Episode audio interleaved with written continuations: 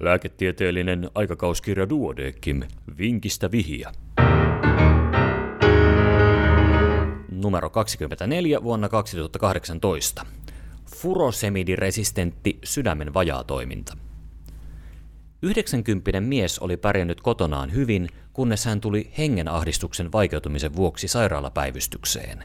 Viitisen vuotta aiemmin oli todettu sydämen laajenemiseen johtava sydänlihassairaus ilman iskemistä komponenttia, mutta tilanne oli korjautunut lääkityksin. Eturauhassyöpään oli hormonihoito ja lääkkeitä oli myös kohonneeseen verenpaineeseen ja hyperkolesterolemiaan. Elinaikainen tupakka-altistus oli vähäinen. Ensiavussa todettiin happeutuminen kehnoksi ja keuhkoista kuului rahinaa. EKG havaittiin sinusrytmi ja aiempaan tapaan kammion sisäinen johtumishäiriö. Pro-BNP-pitoisuus oli viisinkertaistunut vuosien takaisesta mittauksesta. Arvo oli nyt 5072 nanogrammaa litrassa. Keuhkokuvassa todettiin sydämen vajaatoimintaan sopiva löydös ja mahdollista tulehduksellista infiltraattia. Veren CRP-pitoisuus oli kohtalainen 24 mg litrassa. Potilaalle aloitettiin suonen sisäinen furosemidihoito ja kefuroksiimi ja hänet otettiin vuodeosastolle. Osastolla paino väheni nesteenpoistolääkityksen myötä muutaman kilon.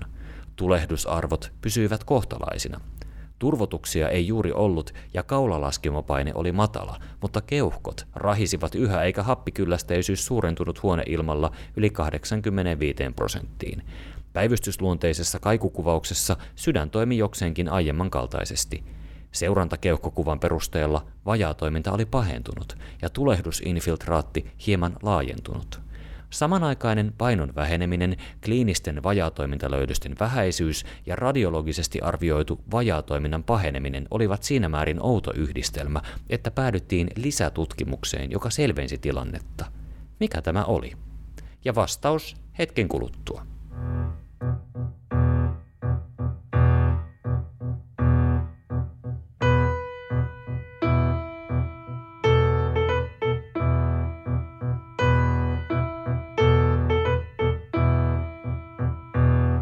Vinkistä vihja, ratkaisu.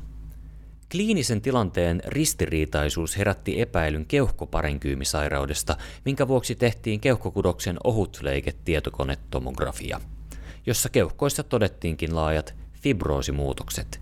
Lisäksi havaittiin keuhkokasvain ja poikkeavia imusolmukkeita. Fibroosiin aloitettiin oireiden lievittämiseksi glukokortikoidihoito ja potilaalle järjestettiin happirikastin, jonka turvin hän pääsi kotiutumaan – Potilaan kanssa keskusteltiin ja päädyttiin ratkaisuun, että diagnostisiin selvityksiin ja syöpähoitoihin ei ryhdytä.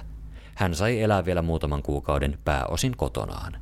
Lääkärinkin mielellä on taipumus olla laiska totuuksiksi arvioitujen asioiden, tässä tapauksessa uskottavan työdiagnoosin kyseenalaistamisessa.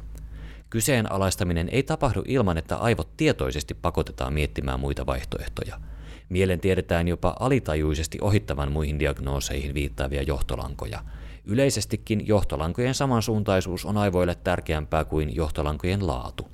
Tässä tapauksessa potilaan anamneesi ja laboratoriotulokset olivat siinä määrin uskottavia niin hoitaville lääkäreille kuin kuvat lausuneille radiologillekin, että potilas kuivatettiin sydämen vajaatoimintaa epäiltäessä hypotensiiviseksi ennen kuin muiden syiden mahdollisuus juolahti mieleen.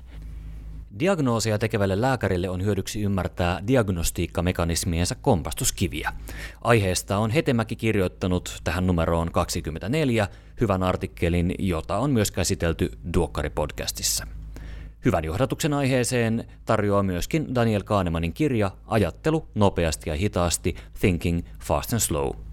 Tämänkertaisen vinkin olivat kirjoittaneet lääkärit Eranti ja Gresbeck Porvoon sairaalasta.